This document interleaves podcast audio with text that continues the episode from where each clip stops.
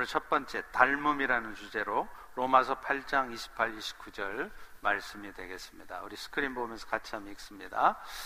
우리가 알거니와 하나님을 사랑하는 자, 곧 그의 뜻대로 부르심을 입은 자들에게는 모든 것이 합력하여 선을 이루느니라. 하나님이 미리 아신 자들을 또한 그 아들의 형상을 본받게 하기 위하여 미리 정하셨으니 이는 그로 많은 형제 중에서 맏아들이 되게 하려 하심이니라.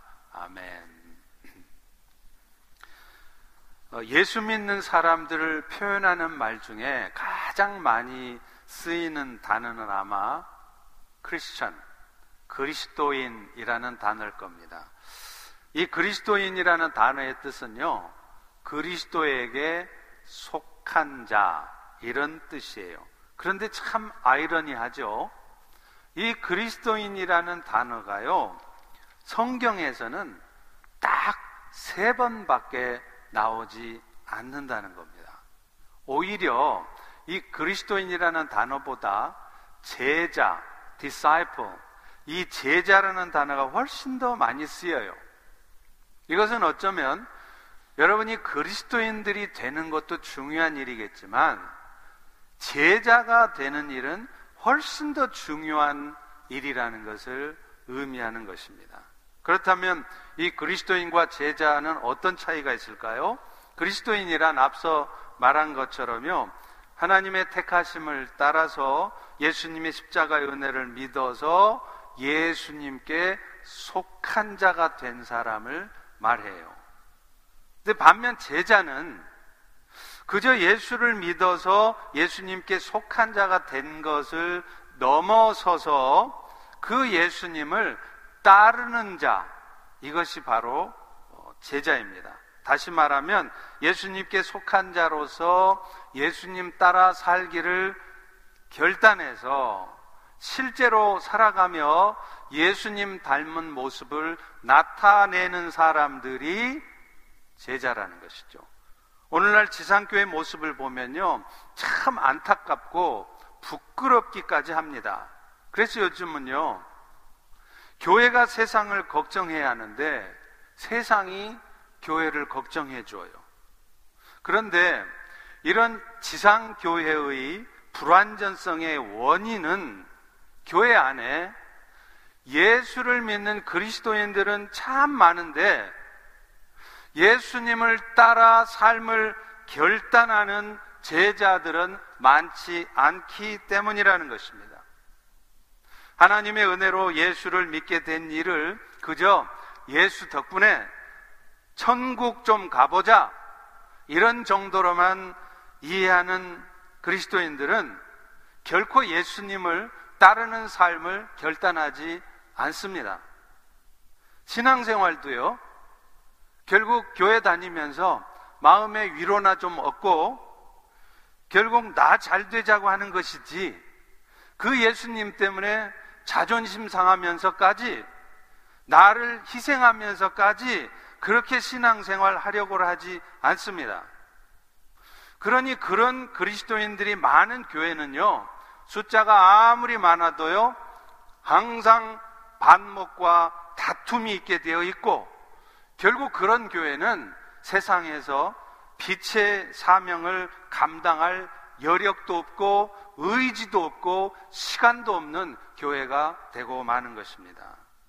그런 의미에서 이번 주부터는 존 스토트 목사님이 쓰신 이 제자도라는 책에 근거해서 예수님을 따르는 제자의 삶을 함께 살펴보려고 합니다. 큰 흐름들은 이 존 스토트 목사님의 흐름과 책에 근거하겠지만 아마도 구체적인 내용들은 많이 다르게 될 것입니다.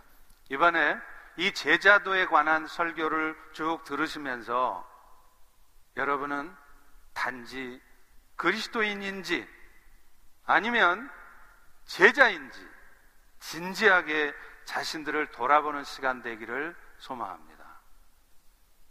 예수님을 따르는 제자의 삶의 출발은요, 예수님을 닮는 거예요. likeness. 왜냐하면요, 그것이 바로 여러분들을 부르신 목적이기 때문이에요.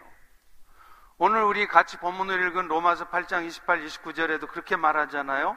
우리가 알거니와 하나님을 사랑하는 자, 곧 그 뜻대로 부르심을 입은 자들, 여러분들 얘기해요. 그분들에게는 모든 것이 합력해서 선을 이룬대요.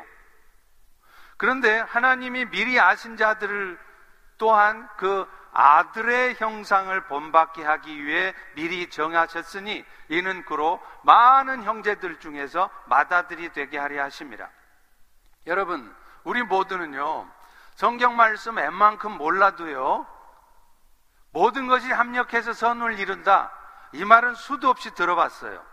근데 문제는 이 말씀의 뜻을 우리는 잘못 이해하고 있다는 것이죠. 우리는 보통 이 말씀을 어떻게 이해를 하느냐 하면요. 지금은 좀 힘들어도 조금만 참아 보세요. 시간 지나면 하나님께서 여러분들이 바라고 소망하는 대로 다 잘 되게 해주실 것입니다. 이렇게 이해한다는 거예요. 다시 말하면 28절에서 말하는 선을 내가 바라고 소망하는 것으로 이해하는 것이죠.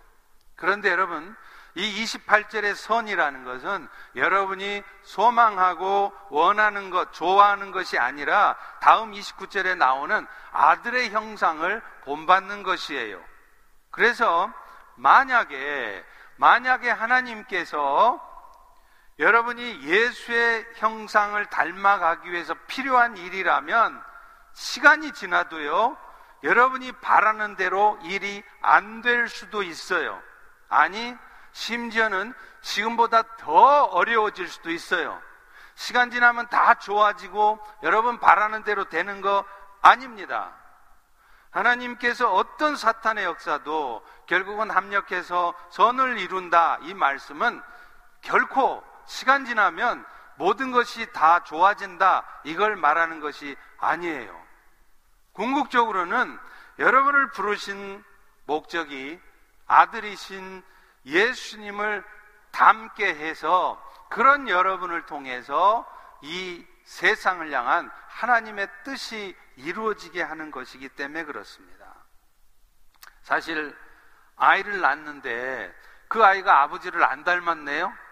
그러면 이거 큰일 나는 거예요. 가정 파탄 납니다. 왜요? 그 아이는 어쩌면 그 아버지의 아들이 아니라 다른 남자의 아들일 수 있기 때문이죠. 마찬가지입니다. 예수님을 따르는 삶을 사는 제자들이 처음에야 좀 그럴 수 있어요. 그런데 시간이 지나고 지나도 여전히 예수님을 닮아 있지 않다면 여러분 대단히 죄송합니다만은 어쩌면 여러분은 예수님의 제자가 아닐 수 있어요.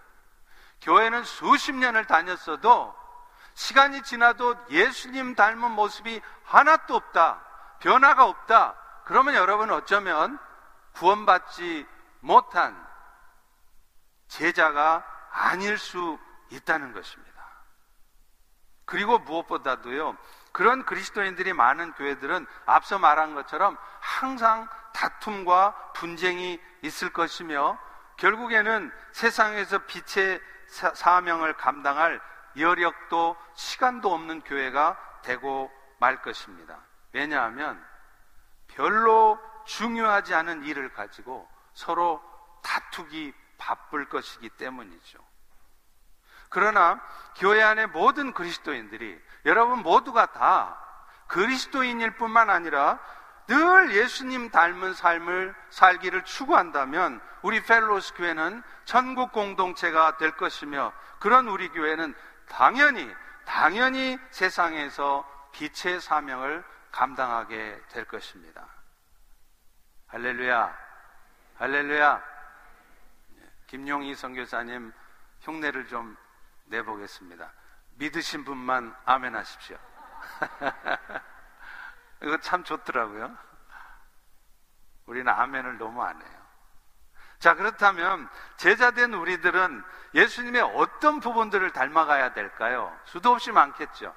오늘은 딱 두 가지만 말씀드리고 싶습니다. 첫 번째, 가장 먼저 제자된 자들은요, 성육신 하셨던, 사람의 모습을 입고 오셨던 예수님의 겸손을 본받아야 된다는 거예요. 사도 바울도요. 여러분들이 본받아야 될 예수님의 성품을 가장 먼저 뭐라고 말했느냐면 겸손이라고 말했어요. 빌립보서 2장 5절부터 8절에 보십시오. 너희 안에 이 마음을 품으라 곧 그리스도 예수의 마음이니 그는 근본 하나님의 본체시나 하나님의 동등됨을 취할 것으로 여기지 않고 오히려 자기를 비워 종의 형체를 가지사 사람들과 같이 되셨고 사람의 모양으로 나타나사 자기를 낮추시고 죽기까지 복종하셨으니 곧 십자가에 죽으십니다. 겸손은요. 예수님의 성품 중에 가장 기본이 되는 성품이에요.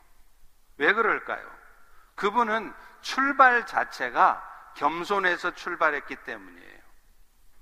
예수님은 그 영광과 권위에 있어서 성부 하나님과 동등하신 하나님 중에 한 분이셨습니다. 실제로 여러분 아십니까? 예수님은요, 하나님이 이 세상을 창조하실 적에 하나님과 함께 세상을 창조하신 창조주셨어요. 우리는 보통 예수님 하면 구원주로만 이해하지 그 예수님이 창조주였다는 것은 잘 몰라요. 장세기 1장 26절에 분명히 말씀합니다. 하나님이 이르시되 우리의 형상을 따라 우리의 모양대로 우리가 사람을 만들자. 성부 하나님 한 분이 창조하신 게 아니고 성삼위, 성부, 성자, 성령 하나님 세 분이 함께 세상을 창조하셨다는 거예요. 그런데 여러분을 만드시고 이 세상 만드신 그 창조주 하나님이신 예수님께서 세상에나 세상에나 자신이 만들었던 피조물의 몸을 입고 이 땅에 오셨다는 거예요. 여러분, 이거야말로 겸손 중에 최고의 겸손 아닙니까? 그런데 그분은요, 세상을 구원하시기에 사람의 모습을 입고 오실 때도요, 뽐나게 진짜 왕처럼 왕궁의 왕자로 나신 게 아니었어요. 참 희한하죠? 왕자로 이 땅에 오신 게 아니라 갈릴리 시골 마을에 목수 아들로 나셨습니다.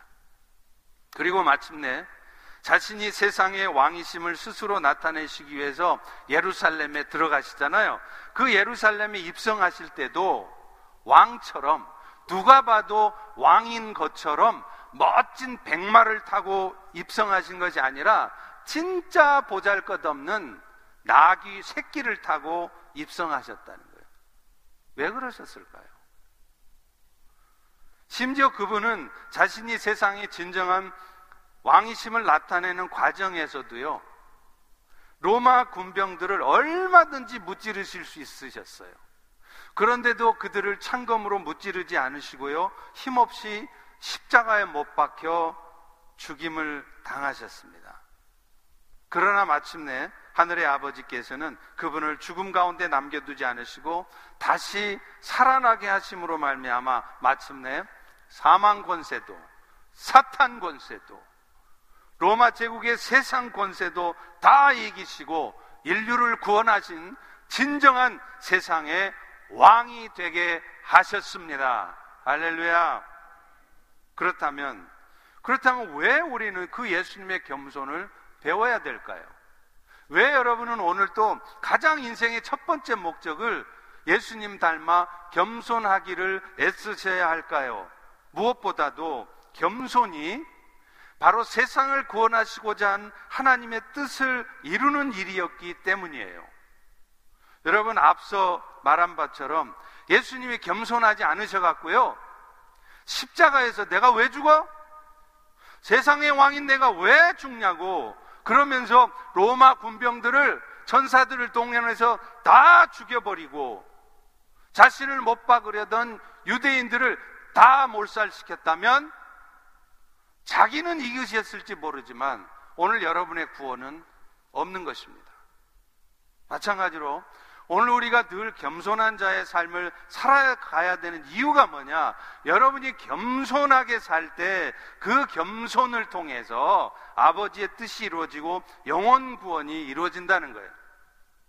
여러분이 뭔가 실력을 갖추고 자기 주장을 내세우며 뭔가 열심히 일을 할 때, 그럴 때 영원 구원, 하나님의 뜻이 이루어지는 게 아니라는 거예요. 요한복음 17장에 보면 예수님이 부활 승천하시기 전에 마지막으로 제자들을 위해서 기도하시는 내용이 나와요. 그런데 그 예수님의 마지막 기도의 핵심이 뭘 것 같아요? 여러분 부자 되게 해달라고요? 여러분 건강하게 오래 살게 해달라고요? 아니었습니다.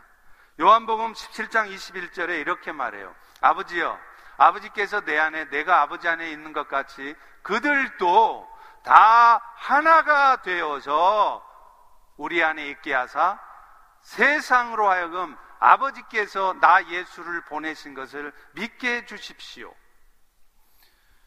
여러분, 주님이 여러분에게 정말 원하시는 것은요, 일 잘하는 것이 아니라 하나 되는 것입니다. 그런데도 안타깝게도 우리들은 종종 일 잘 되게 하려다가 하나됨을 잃어버려요. 처음에는 열심히 일 같이 해요. 그러다 어느 순간 마음이 틀어집니다. 왜 그럴까요? 일이 잘 되게 하려고 하는데 내 마음과 다르게 상황이 돌아가니까 그런 거죠. 그러나 여러분 아십시오. 일 잘 되는 것보다 더 중요한 것은 하나됨이에요. 왜 그럴까요? 하나 될 때, 일이 잘 될 때가 아니라 교회가 매끄럽게 진행될 때가 아니라 여러분이 하나가 될 때 세상은 그런 여러분들의 모습을 보고 예수를 믿게 된다고 말씀하고 있기 때문입니다. 요한복음 17장 21절 후반부를 다시 보십시오. 그들도 하나가 되어 세상으로 하여금 아버지께서 나 예수를 보내신 것을 믿게 해 주십시오. 그런데 이 하나됨을 위해서 가장 먼저 필요한 게 뭘까요? 겸손이에요, 겸손. 남을 나보다 낮게 여겨서 모두가 겸손해지면요, 우리는 어떤 상황에서도 하나가 됩니다. 그런데요, 남보다 자신이 낫다고 생각해요. 더구나요, 말은 안 하지만 마음속으로는 자신의 생각이 항상 옳다고 생각하는 사람들은요, 결코 하나 되지 못합니다. 왜요? 조금만 자신의 생각과 다른 사람이 나타나면 또 조금만 자기가 생각했던 거하고 다른 상황이 나타내면 금방 판단하게 되고 마음이 불편해지기 때문입니다. 자기 자신만 불편해지는 게 아니라 주변 사람들까지 다 마음을 불편하게 만들어요. 그리고 그럴 때 교회는 갈등하고 분열할 수밖에 없고요. 결국 그런 우리를 보고 세상은 하나님께서 아들이신 예수를 보내 세상을 구원하고자 하셨음을 믿지 않게 된다는 거예요. 제가 목회하면서 제일 어려운 일, 힘든 일이 뭘 것 같으세요? 설교하고 신방하는 일이요? 아닙니다. 저 일주일에 열번 이상 설교해도 하나도 안 힘들어요. 제가 세상에서 제일 좋아하고 제일 쉬운 일이 뭔지 아세요? 설교하는 일이에요. 저는 설교하는 게 너무 좋아요. 설교 때문에 받도 되지 않습니다. 근데 제일 힘든 게 뭐냐면 행정 처리하기 게 힘들어요. 왜 그럴까요? 다 생각이 달라요. 그런데 자신의 생각이나 의견을 나타내는 것은 얼마든지 하셔도 돼요. 근데 문제는 자신의 생각을 관철시키려고 하시는 분들. 자기 주장이 강하신 분들 때문에 정말 힘들어요. 그래서 목회가 힘든 것입니다. 사실, 진정으로 겸손한 사람이라면요, 사람들과의 관계 속에서 자신의 주장을 그렇게 내세우지 않을 뿐만 아니라 자기가 다른 사람들한테 혹시 상처를 받아도 또 자기 뜻대로 뭔가 일이 되지 않아도 그것 때문에 속상해하고 상처받지 잘 않으십니다. 가만 보면요. 사람들과의 관계에서 사람들이 시험에 빠지고 마음이 힘든 이유도 뭐냐? 사실은 자신을 철저히 내려놓지 못하기 때문이에요. 애초에 출발부터가 나름 마른 막대기 같이 아무 쓸모없는 사람이라고 생각해 보십시오. 화낼 일도 없고요. 자존심 상할 일도 없어요. 그런데 사탄은요, 그렇지 못한 여러분들의 마음을 정확하게 꿰뚫어 보고 있습니다. 그래서 무슨 짓을 하느냐? 다른 사람들을 통해서 그런 여러분의 약한 부분을 공격받게 한다는 거예요. 그러면 우리는 여지없이 시험에 빠집니다. 별로 그렇게 심각하게 중요한 것도 아닌 일을 가지고 시험에 빠져요. 그렇기 때문에 만약 여러분이 뭔가에 시험에 드셨습니까? 그렇다면 그 부분 어딘가에 여러분의 약한 부분이 있다는 것을 기억하셔야 돼요. 자신도 모르는 사이에 나의 약한 부분이 시험에 빠졌을 때 확인되기 때문에 그래요.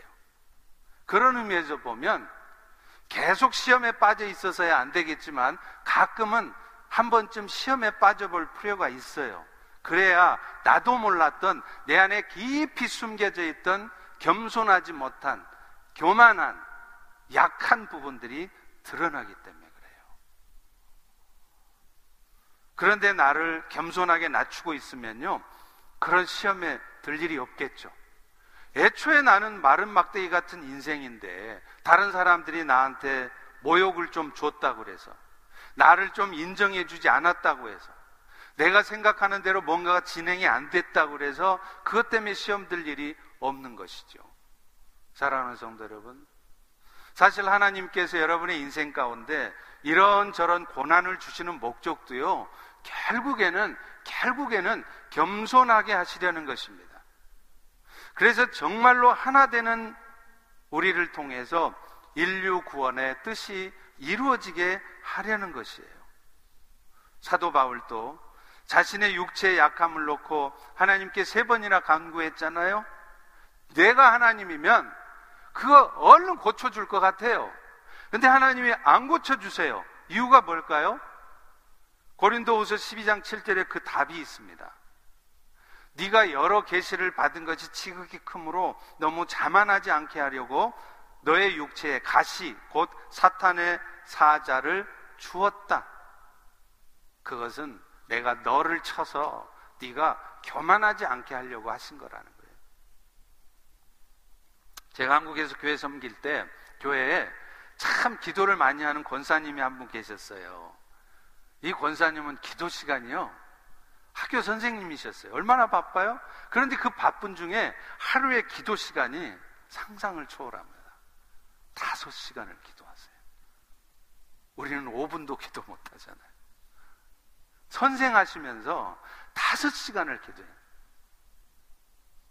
그러다 보니까 신비한 영적 체험을 많이 하세요. 특별히 신유의 은사가 있으셔서 남을 치유도 하십니다. 근데 문제는요, 정작 그 신유의 은사가 있는 분이 자기 자신의 병은 못 고치는 거예요.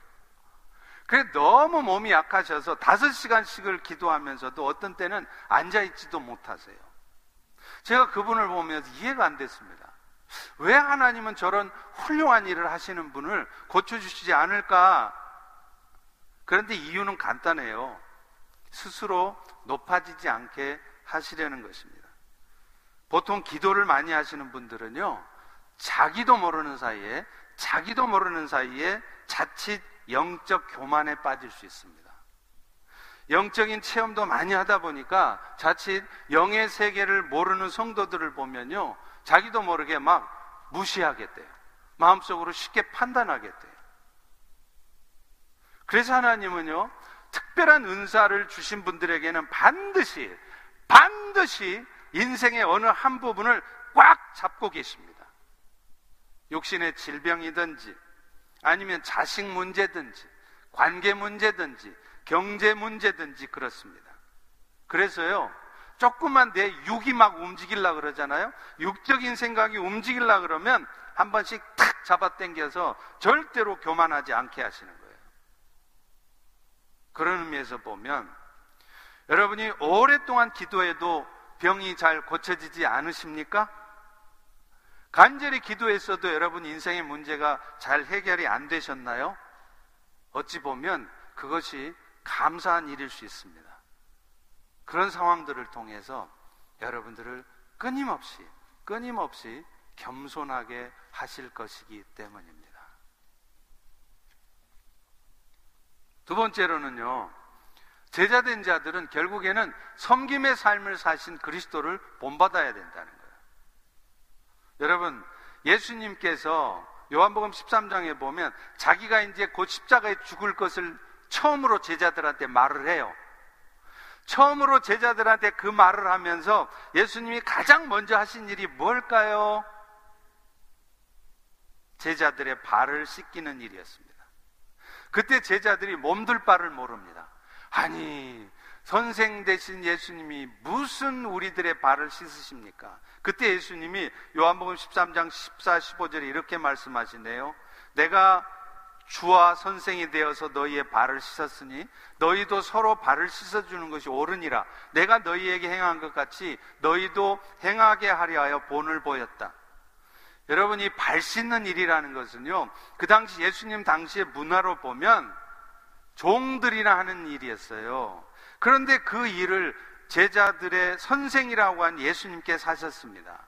이것은요, 오늘날 그리스도인이라고 하는 예수님을 따르려는 제자된 여러분들이 어떤 모습으로 살아가야 될지를 분명하게 말씀하시는 거예요.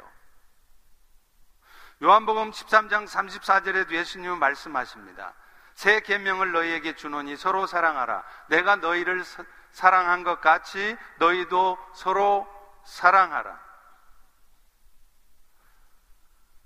지상 명령인 선교 명령을 주시면서 예수님께서 또 하나의 명령을 주셨죠? 그 명령이 뭐라고요? 사랑의 계명이에요. 왜 그러셨을까요? 선교는 어떻게 하느냐? 영혼 구원은 어떻게 하느냐? 서로 사랑함으로 되어진다는 겁니다.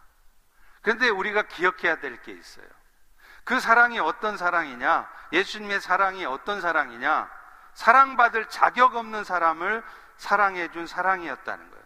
로마서 5장 8절에 그 유명한 말씀이 있잖아요.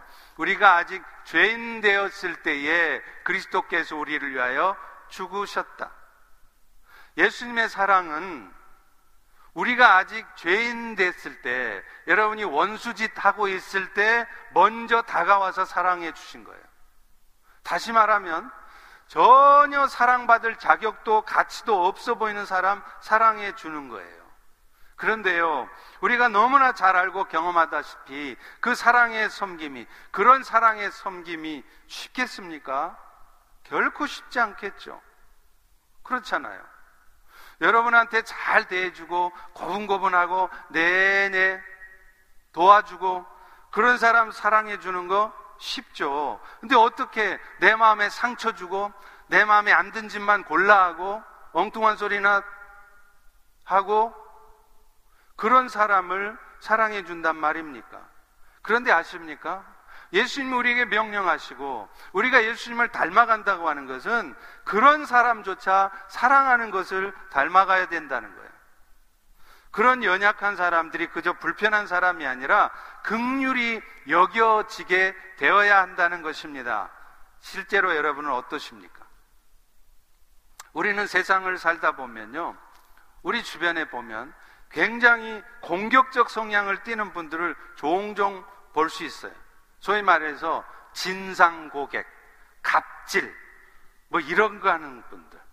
또요, 별일 하는 거 가지고 매사에 목숨 거시는 분들이 있어요. 그런 분들을 상대하면 정말 힘들고 당황스러워요. 그런데 아십니까? 그런 분들의 경우 대부분요, 살아오는 과정에서 마음의 상처를 많이 입은 분들이 그렇습니다. 열등감에 사로잡혀 있으니까 그런 거예요.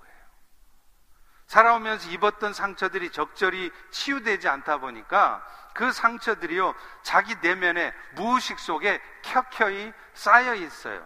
분노의 감정으로 억눌려 있다가 어느 순간 그 상처 입은 부분들이 건드려지면 자신의 약한 부분들이 건드려지면 여과 없이 어김없이 폭발하게 되는 것입니다. 그렇기 때문에 그런 공격적 성향을 나타내시는 분들을 여러분들이 상대할 때 그분들의 화내는 모습, 언행을 보시면 여러분도 같이 화낼 수밖에 없어요. 그런데 그럴 때 잠시 여러분의 마음을 멈추시고 그의 내면을 영의 눈으로 한번 바라보십시오.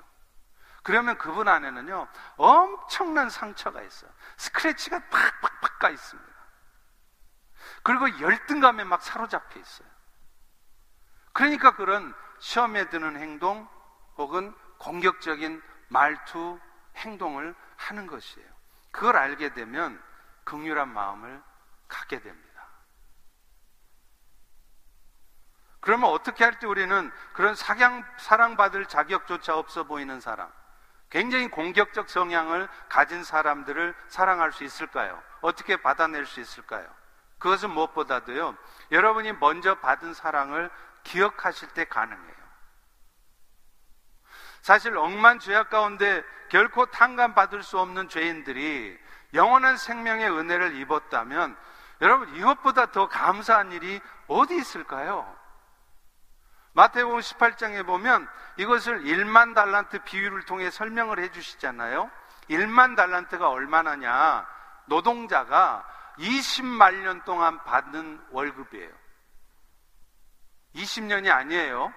20만 년 동안 받을 월급이 1만 달란트인데 그 빚을 탕감 받았다는 거예요. 그러니 이 빚은 자기 힘으로는 도저히 갚을 수 없는 빚이라는 말이고 그것은 곧 뭘 상징하느냐? 여러분 스스로 해결할 수 없는 죄의 문제, 그 죄로 말미암아 여러분이 당할 수밖에 없고 겪을 수밖에 없는 그 영원한 심판을 면제받은 것을 의미하는 것입니다. 그런데 이것을 내가 탕감받았다는 것을 기억한다면 오늘 우리가 100데나리온, 그러니까 3개월치 월급 탕감 못 해줄 리가 없지 않습니까? 우리가 사랑해주지 못하는 이유는요, 정말로 내가 받은 사랑의 가치를 모르거나 잊고 있기 때문에 그래요. 여러분, 이 땅에 살면서 용서치 못할 사람은 없습니다. 내 눈에 흙이 들어와도 내가 그 인간은 절대 용서 못한다. 여러분이 무슨 배짱으로, 여러분이 무슨 자격으로 그런 얘기를 하십니까? 20만 년의 빚, 평생 갚아도 다 못 갚을 그 엄청난 구원의 은혜를 입은 우리가 용서 못할 죄가 어디 있냐는 거예요.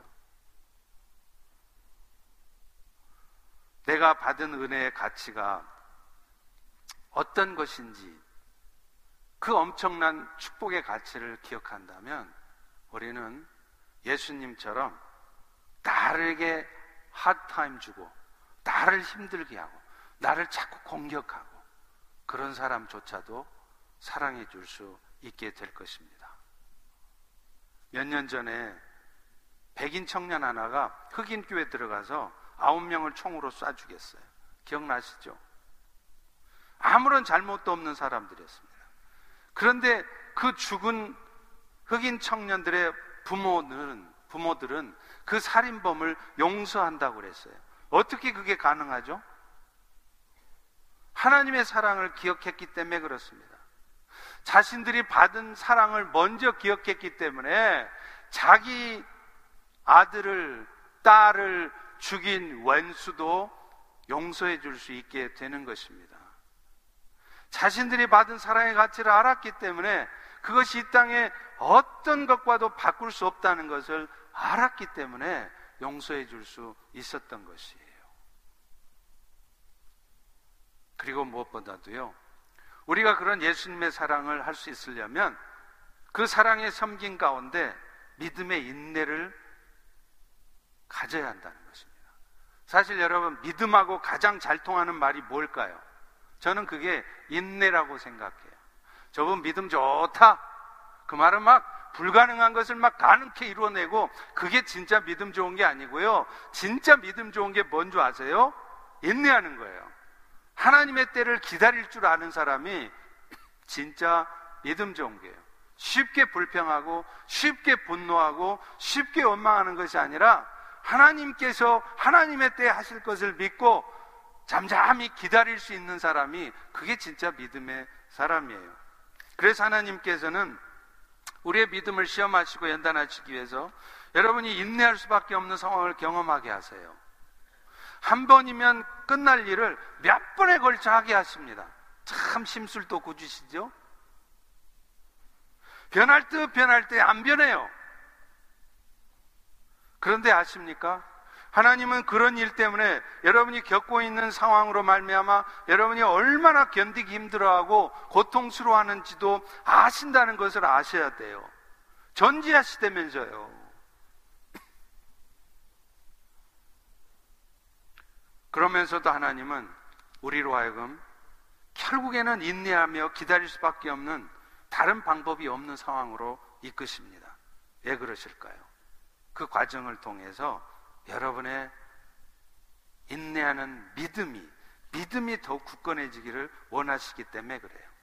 내 눈에 보기에는 절대로 안 변할 것 같고 도저히 안 될 것 같은 상황에서도 주의 때가 이르면 될 것을 흔들림 없이 믿고 오늘도 나아갈 수 있도록 하기 위함이에요. 그래서 쉽게 좌절해버리고, 쉽게 물러나고, 쉽게 포기하고, 쉽게 나 몰라라 뒷방에 앉아있는 것이 아니라 어떤 상황에서도 오래 참으면서 인내하셨던 예수님의 성품을 가지고 흔들림 없이 누구를 상대하든 어떤 상황에서든 인내함으로 주의 뜻을 이루어가는 자들이 되기를 원하시기 때문에 그렇습니다. 여러분 실제로 믿음의 조상들도 그런 인내 과정을 통해서 하나님의 역사를 경험했지 하루아침에 뚝딱 되는 거 없었어요. 아브라함은 75세 나이에 후손을 약속받았지만 그 약속이 언제 이루어졌나요? 76세 때요? 아니에요. 25년을 기다렸습니다. 요셉은 어렸을 때 꾸었던 꿈이 이루어지기까지 15년을 기다렸습니다. 더구나 그 과정에서요, 자기가 꿨던 꿈처럼 자기가 계속 높아지는 것이 아니라 오히려 애굽의 종으로 팔려가고 억울한 누명 쓰고 감옥에 갇히기까지 했어요. 모세는 이스라엘 민족을 애굽에서 이끌어내는 일을 감당하기까지 40년 동안 미디안 광야에서 하루 종일 양이나 치는 무료한 시간을 보내야 했습니다. 하나님의 사람들을 통해 하나님의 뜻이 이루어지는 과정에서 하루아침에 되는 일은 없습니다. 모두가 다 인내의 시간이 필요한 것이었습니다. 말씀을 맺습니다. 오늘날 갈수록 신앙생활하기가 어려워져요. 마지막 때가 되면 사람들의 마음에 사랑들이 식어지고요. 그래서 서로가 서로를 죽이는 일들이 있을 거라고 말씀해요. 마태복음 24장 9절부터 12절에 나오잖아요. 그때 사람들이 너희를 환란에 넘겨줄 것이며 너희를 죽일 것이니 너희가 나 예수의 이름 때문에 모든 민족에게 미움을 받을 것이라. 그때 많은 사람들이 서로 미워하겠으며 많은 사람의 사랑이 식어지리라. 그러나 끝까지 견디는 자는 구원을 얻으리라. 무슨 말씀이에요? 마지막 때가 되면 여러분들도 신앙생활에 가는 과정 속에서 결코 좋은 일만 있지 않을 거라는 겁니다. 점점 더 어려워질 거라는 것을 각오해야 된다는 거예요. 순교의 각오로 신앙생활을 해야 될 거라는 겁니다. 여러분 실제로 이 제자라는 disciple이라는 단어 어원 자체가 martyr라고 하는 순교자라는 단어에서 나왔어요. 제자로 살아가려면 순교의 각오로 사셔야 된다는 거예요. 내가 왜 이런 고통을 당해야 되느냐고 따지고 싶겠지만 주님이 그러셨던 것처럼 조용히 그 고난을 인내할 때 그 인내가 바로 영원 구원의 하나님의 뜻을 이루어내기 때문에 그러신 것입니다. 오늘 우리 모두가 특별히 그런 헌신과 수고 가운데에서도 예수님의 겸손을 본받고 특별히 인내의 사랑을 통해서 주의 뜻을 이루어가는 진정한 제자들이 다 되시기를 축원합니다. 기도하겠습니다. 하나님, 오늘 또 귀한 은혜 주셔서 예수님의 진정한 제자가 된다고 하는 것이 또 어떤 것인지 우리에게 깨닫게 하시고 알게 해주셔서 감사합니다. 이제 그런 진정한 제자의 삶을 살아가는 우리 모두가 되게 해 주시옵소서. 예수님의 이름으로 기도합니다.